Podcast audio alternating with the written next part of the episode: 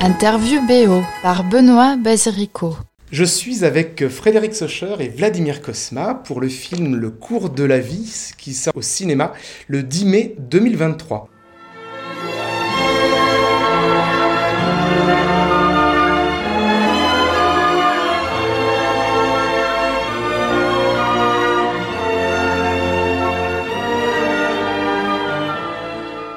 Évidemment, on ne présente plus Vladimir Kosma.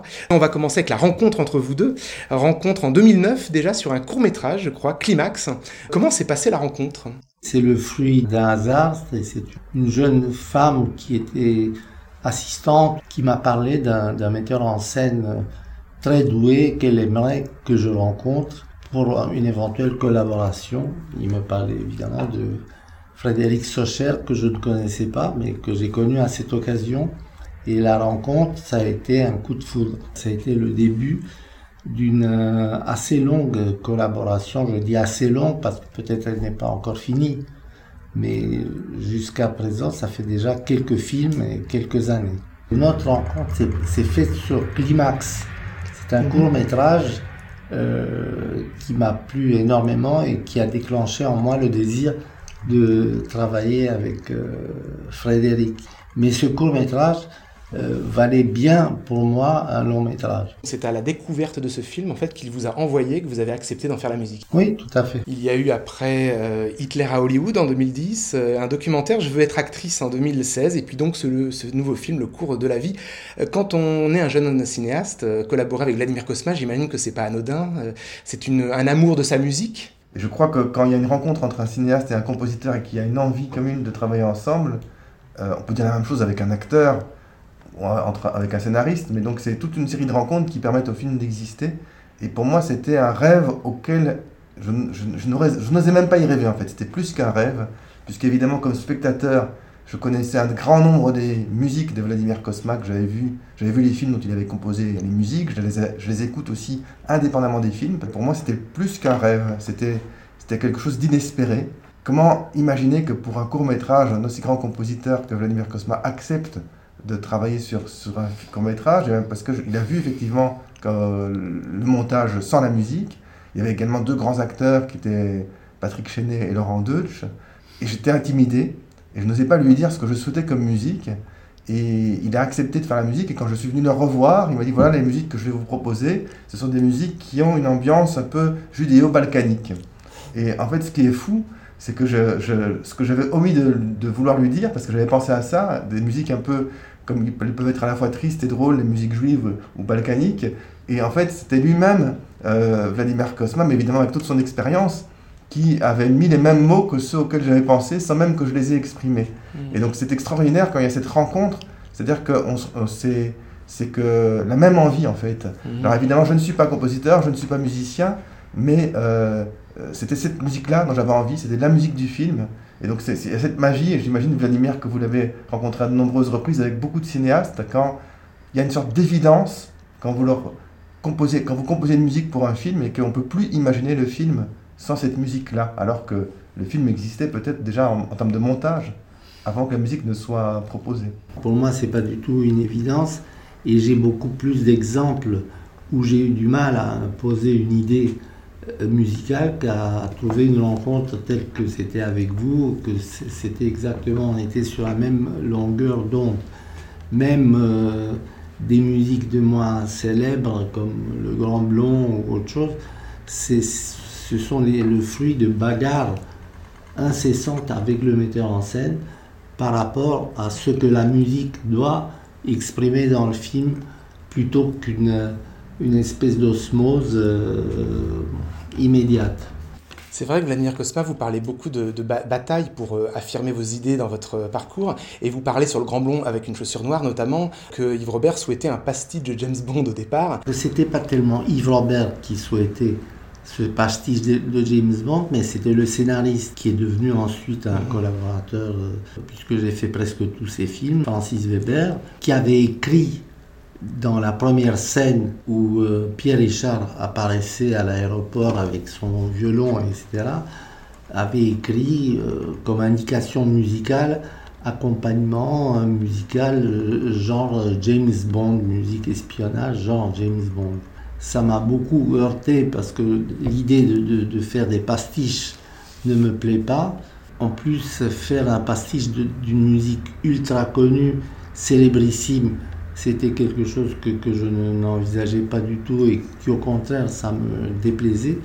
Donc, il a, immédiatement, j'ai pensé qu'est-ce que je peux faire d'autre pour arriver à trouver l'efficacité que souhaitait le metteur en scène mais sans tomber dans les, dans les plans les plus connus et les plus évidents. Euh, j'ai l'impression qu'avec Frédéric Socher, c'est beaucoup plus évident et ça passe moins par des références, justement.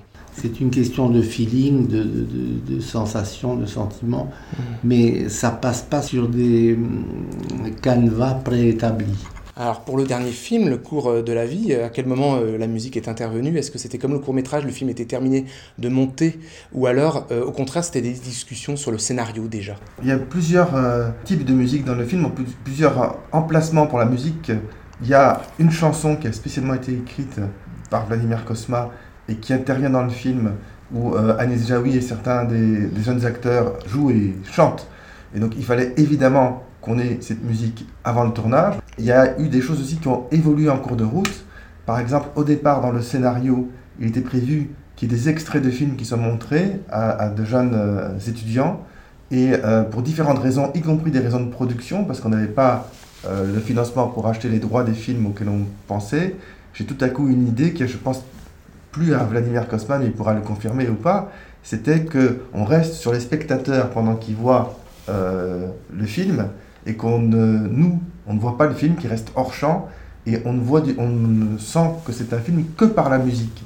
Et donc à chacun des extraits, de ce qui devait être un extrait, il y a une musique qui appartient à un genre cinématographique, une musique type trailer, une musique type euh, comédie romantique, une musique type euh, film d'aventure. C'était formidable d'avoir des musiques qui font cinéma. Et donc ça, c'est quelque chose qui est apparu en cours de route, puisque au départ, dans le scénario, à l'origine, c'était des extraits de films et pas de la musique qui intervenait là.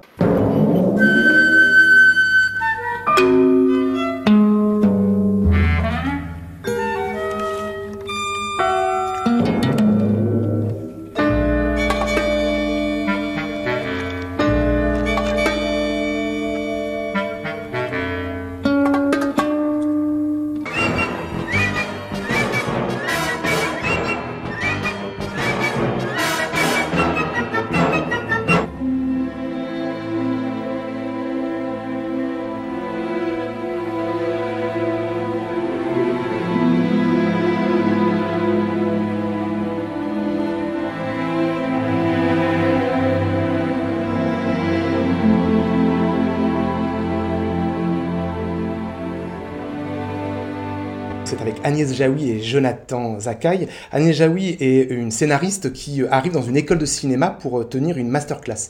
Alors la masterclass, donc c'est très très euh, parlé et c'est le centre du film. Et ce qui est intéressant, c'est comment la musique va se positionner par rapport à ce côté leçon de scénario.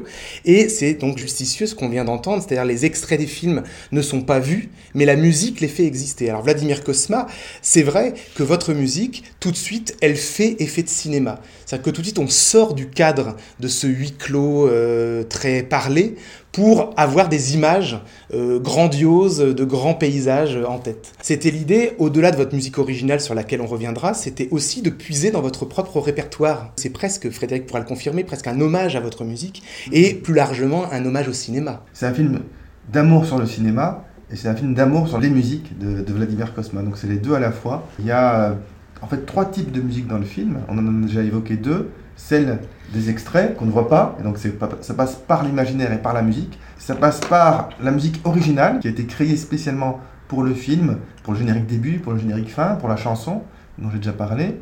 Et puis il y a évidemment, comme dans beaucoup de films, des musiques qui apparaissent à d'autres moments aussi pour l'émotion. C'est un film, Le cours de la vie, je pense d'abord et avant tout, un film qui, qui a toute une gamme d'émotions. On a euh, la mélancolie, mais on a aussi parfois la comédie. J'étais très heureux que Vladimir accepte que par exemple le téléphone portable du personnage interprété par Agnès Jaoui sonne avec la musique du Grand Blond et une chaussure noire.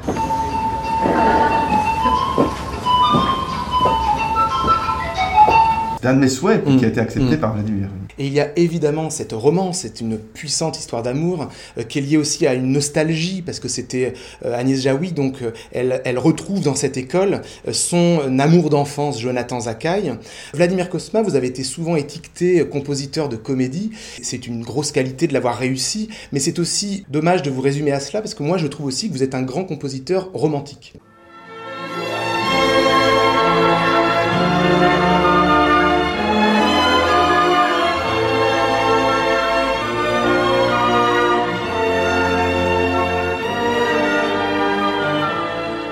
Vous savez, les étiquettes qu'on a mis sur euh, mon personnage de compositeur de musique de film, c'est une euh, étiquette que je n'ai jamais acceptée et qui m'a toujours semblé fausse dans sa philosophie même. C'est-à-dire qu'en tant que musicien, je trouve il n'y a pas un genre de musique de film, de musique de cinéma, ou alors c'est le genre de la mauvaise musique. D'où vient l'inspiration euh, et le choix de la guitare, parce que c'est aussi l'instrument de cette, de cette musique?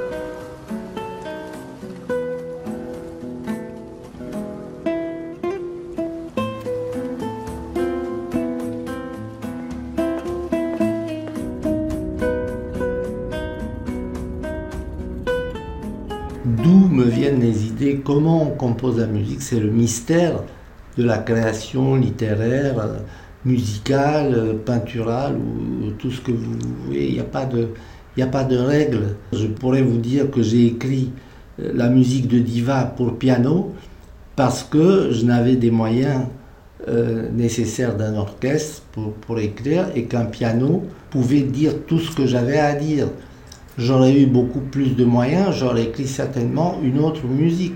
Peut-être aussi bien, aussi moins bien, je ne sais pas. L'inspiration euh, n'entre pas en ligne de compte. Mais dans Diva, c'est comme ça. Dans ce film-là, la guitare est un instrument complet, harmonique, euh, mélodique, etc. Donc c'était une des seules possibilités pour euh, faire une musique qui entre dans, dans l'économie qu'on avait pour le film et l'économie artistique et financière.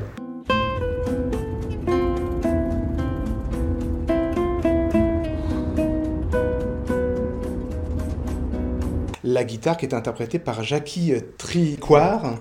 Euh, aujourd'hui, euh, les jeunes compositeurs sont obligés de faire de la MAO, la, musique par ordinateur, de faire des maquettes, et donc faire une fausse guitare avant qu'elle soit interprétée. Euh, j'imagine que vous, le guitariste était là dès le début. Comment la collaboration s'est faite avec le, musicien? Vous l'avez envoyé une partition, il a interprété? Ça me semble grotesque, surtout quand on fait une musique pour un instrument, de faire une, maquette sur un autre instrument qui n'est pas celui qui est choisi euh, pour arriver à quelque chose de moins bien et expliquer euh, au metteur en scène que non, mais c'est pas la, la, bonne version qu'on va le faire avec une guitare. Puisque pourquoi on parle de maquette? Parce qu'on veut faire entendre au metteur en scène quelque chose qui le convainc du bien fondé de, de notre inspiration et de notre choix. Donc la maquette a l'intérêt d'être le mieux possible, le plus près de ce que ça va être l'original. D'autant plus si c'est pour une guitare seule, je trouve qu'il n'y a pas d'hésitation. Mais très souvent aussi la maquette est utile quand il y a des changements de montage qui nécessiteraient de changer la musique sans déranger à chaque fois le musicien. Mais j'imagine que dans ce film-là, euh, Le cours de la vie, euh, le placement musical était déjà très très défini, ce qui fait qu'il n'y avait pas de changement. Il faut peut-être parler de quelqu'un euh, qui, avec qui j'ai travaillé, qui est le monteur du film que Vladimir Kosma a rencontré. D'ailleurs, on est même venu avec lui ici. Euh, qui s'appelle Christophe Pinel, qui a fait beaucoup de longs métrages déjà, notamment euh, tous les films d'Albert Dupontel. On ne connaissait pas la durée de chaque scène avant de, de l'avoir monté, et donc évidemment il y a une interaction entre le montage image et le placement des musiques. Et donc on a travaillé ensemble là-dessus. Nous sommes tous les deux des grands admirateurs de la musique de Vladimir Kosma, et donc ce qui était formidable, c'est qu'on on avait cette envie Et euh, on écoutait plein de morceaux aussi de, films de Vladimir Kosma et on a fait plusieurs essais aussi. On était presque troublés parce qu'on avait trop de choix, tellement on était heureux, parce qu'il y avait la musique originale et puis il y avait euh, des, musiques, comme vous l'avez dit, euh, préexistantes. Il fallait faire vivre tout ça ensemble. Et, en tout cas, moi j'ai pris un immense bonheur de travailler aussi avec ce monteur pour le choix des emplacements, avec l'accord de Vladimir Kosma évidemment, qui toujours donné son avis. C'était lui le responsable de, de ces musiques. Mais il y a évidemment une interaction avec le montage image qui intervient aussi. Le monteur euh, a une très très grande place au cinéma. Il a sa place et dans ce film-là, c'était un très bon monteur qui a participé et qui nous a beaucoup aidé à voir la, la fin du, de ce que vous avez vu. Quoi.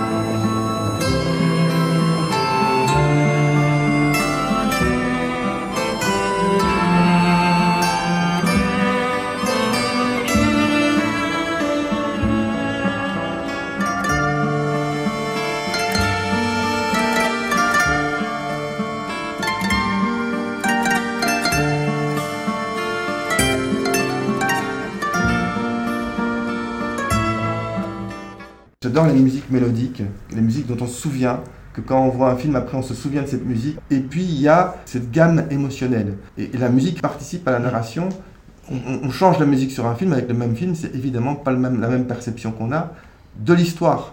Et donc il y a, et c'est ça qui est extraordinaire dans la musique, elle participe à la manière dont le film est raconté.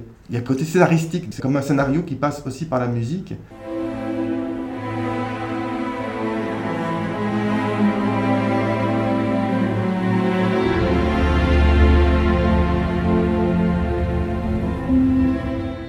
Beaucoup aimé aussi votre film sur le moment où il est question du deuil. La musique ne s'adapte pas forcément à la romance et ne s'adapte pas au deuil. C'est presque finalement la musique va être colorée différemment en fonction de l'image. C'est dans ce sens-là en fait, c'est le film qui va diriger la musique quelque part, Vladimir. Je suis tout à fait d'accord, c'est-à-dire que c'est la musique, c'était comme un caméléon. Il prend la couleur du film et pas, pas, pas le contraire. C'est-à-dire que vous mettez un concerto de Mozart sur une scène horrible de meurtre dans un film de Hitchcock, la musique de Mozart, qui est sublime en soi, devient horrible. Parce que les gens la mixent complètement avec, avec le film. La même musique, vous la mettez sur une scène de Mozart, je parle du concerto Mozart, vous le mettez sur une scène, belle scène d'amour, etc., elle devient romantique, elle devient très belle, etc. Donc la musique a cette possibilité de changer de couleur que le cinéma en a moins, à mon sens. Si comme par magie, tu rejoignais mon scénario, si comme une envie, tu te retrouvais dans ma peau, ça nous ferait une histoire qui nous ressemblerait l'histoire de toi et moi. Très beau. Très niais. Alors on a évoqué la chanson, il y a cette chanson Et si dans le texte, interprétée par l'étudiant dans le film sur des paroles de Jean-Pierre Lang. Alors souvent la question qu'on se pose sur les chansons, c'est d'abord la musique et ensuite les paroles ou d'abord les paroles et ensuite la, la mélodie? L'idéal c'est d'abord la musique et ensuite le parole, parce qu'il y a une liberté dans le fait de faire de la musique sans le carcan des, des paroles qui est irremplaçable. On peut faire des, musiques sur des paroles, mais il y a une contrainte qui se sent forcément, même chez les plus grands compositeurs, quand vous voyez des leads, des choses qui sont faites sur des grands textes de, de Schiller ou de Goethe ou autre chose, bon, la musique est moins belle que quand la musique est écrite librement et les paroles viennent après. Je ne sais pas, ça doit être la même chose pour le texte.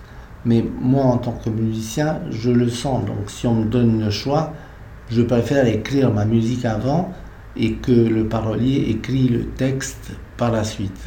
Donc, la musique a été écrite avant les paroles, et ça va même plus loin que ça. C'est grâce à Vladimir Kosma qui m'a conseillé de, de, prendre contact avec Jean-Pierre Lang, qui a déjà travaillé avec Vladimir Kosma par le passé, et qui a accepté d'écrire les paroles pour cette chanson mais sur la musique de Vladimir Kosma qui existait déjà. Si toute notre vie n'était qu'un jeu de caméra, jusqu'à l'infini, on pourrait vivre plein de fois.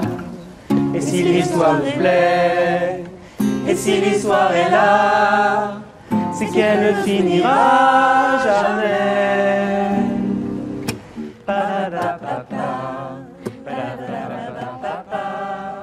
Très belle scène sous un arbre, très beau moment dans le film. Et l'étudiant, euh, il a reçu cette chanson finalement. euh, il ça devait être intimidant pour lui de se dire tiens, je vais, je vais devoir être à la mesure de cette, euh, de cette chanson. Est-ce que vous avez travaillé directement avec lui? Non, pas forcément. Non, pas avec les interprètes, non. J'ai travaillé avec le parolier, mais pas, pas avec les interprètes, parce que j'espérais des interprètes meilleurs que ce que j'ai eu. Il était question à un moment donné de faire chanter par Agnès Jaoui. Il y a eu toutes sortes de, de discussions. Quand je lui ai demandé à elle, quand je l'ai rencontrée, pourquoi elle n'a pas. Parce que je pensais peut-être elle n'a pas voulu ou tout ça. Elle m'a dit non, elle voulait, mais c'est une des choses que je regrette parce que une voix humaine qui interprète quelque chose peut être un plus euh, par rapport à un instrumental au- aussi bon guitariste soit-il ou aussi bon pianiste. etc. La voix est un des instruments les plus porteurs. En tout cas, maintenant, la chanson existe et éventuellement dans vos concerts, vous pouvez la faire réinterpréter par d'autres euh, chanteurs. Mais c'est vrai que parfois, euh, les compositeurs doivent faire des musiques, des chansons qui sont, dans le cadre du film, destinées à être parfois mal interprétées parce que c'est interprété par un, Non, un en fait, personnage qui n'est pas chanteur. C'est ce qui se passe. Donc il y a dans le film, alors je sais pas si on peut dire mal interprété, mais en tout cas c'était pas un chanteur, c'est un acteur qui joue le rôle d'un étudiant.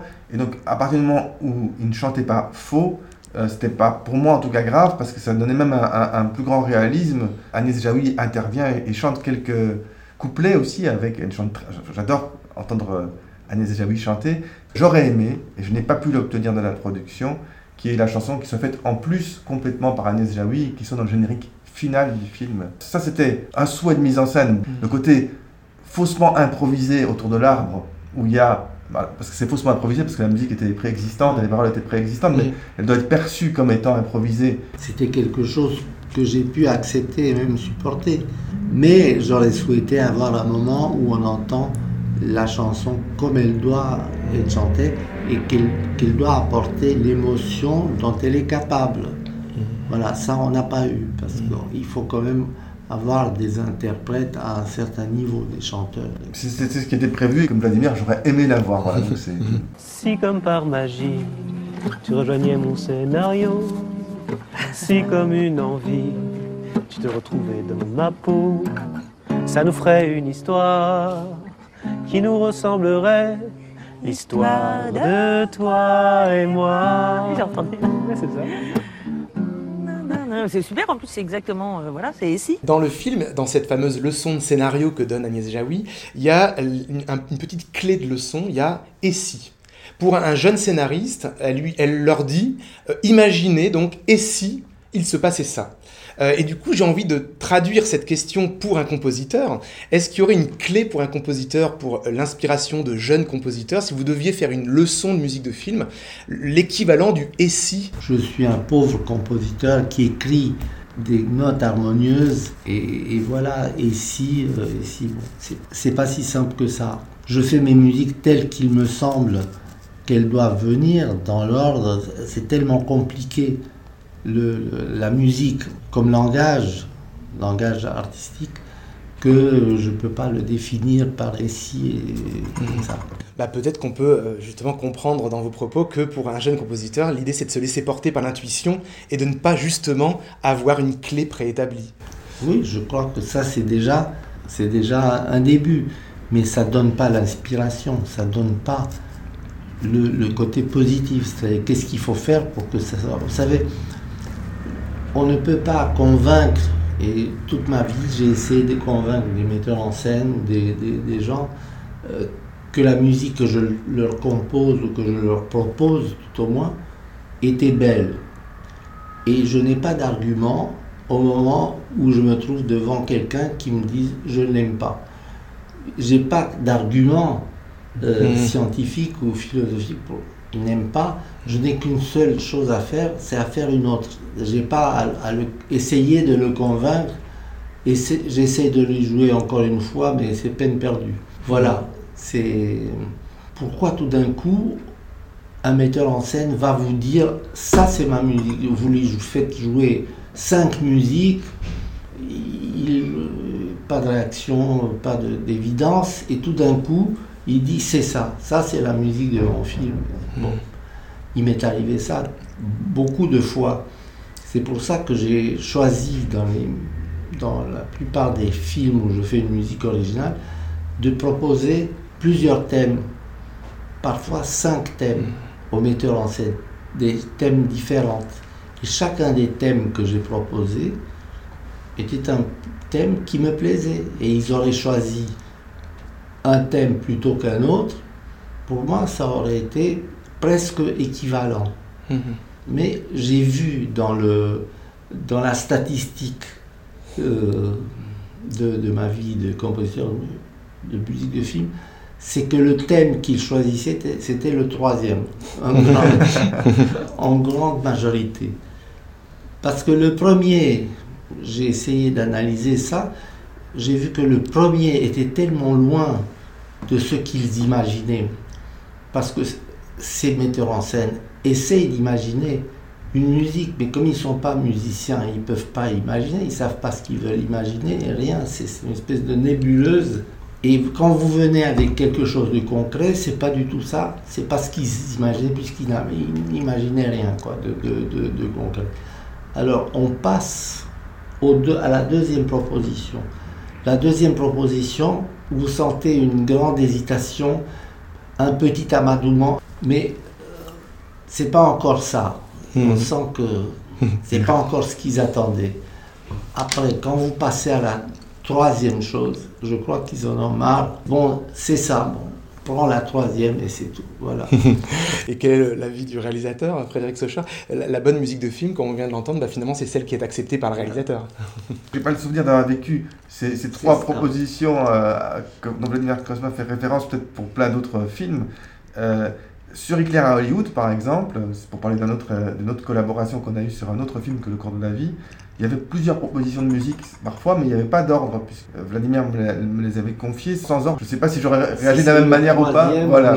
Je pense que quand on a confiance euh, et quand on, on- on sait la, la chance qu'on a de travailler, mais ce qui est vrai pour la musique peut être aussi avec un acteur.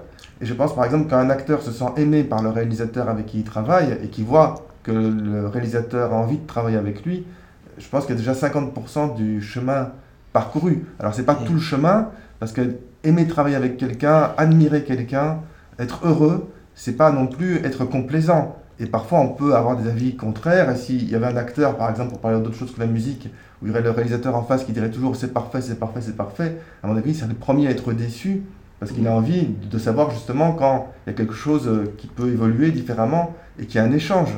Mais à la base, il y a l'envie de travailler avec quelqu'un. Euh, voilà, c'est pour ça que c'est le quatrième film. Pour moi, je considère que c'est une grande chance et un honneur qu'on ait, pour moi de travailler avec Vladimir Kosmas pour la quatrième fois. Et comme l'a dit Vladimir au début de notre entretien, je touche du bois puisqu'on est face à une table pour qu'il y en ait une cinquième, que ça ne s'arrête pas là parce que c'est un tel bonheur. Le cours de la vie, le 10 mai 2023, dans les salles. Merci Vladimir Kosma, merci Frédéric Socher. Merci beaucoup.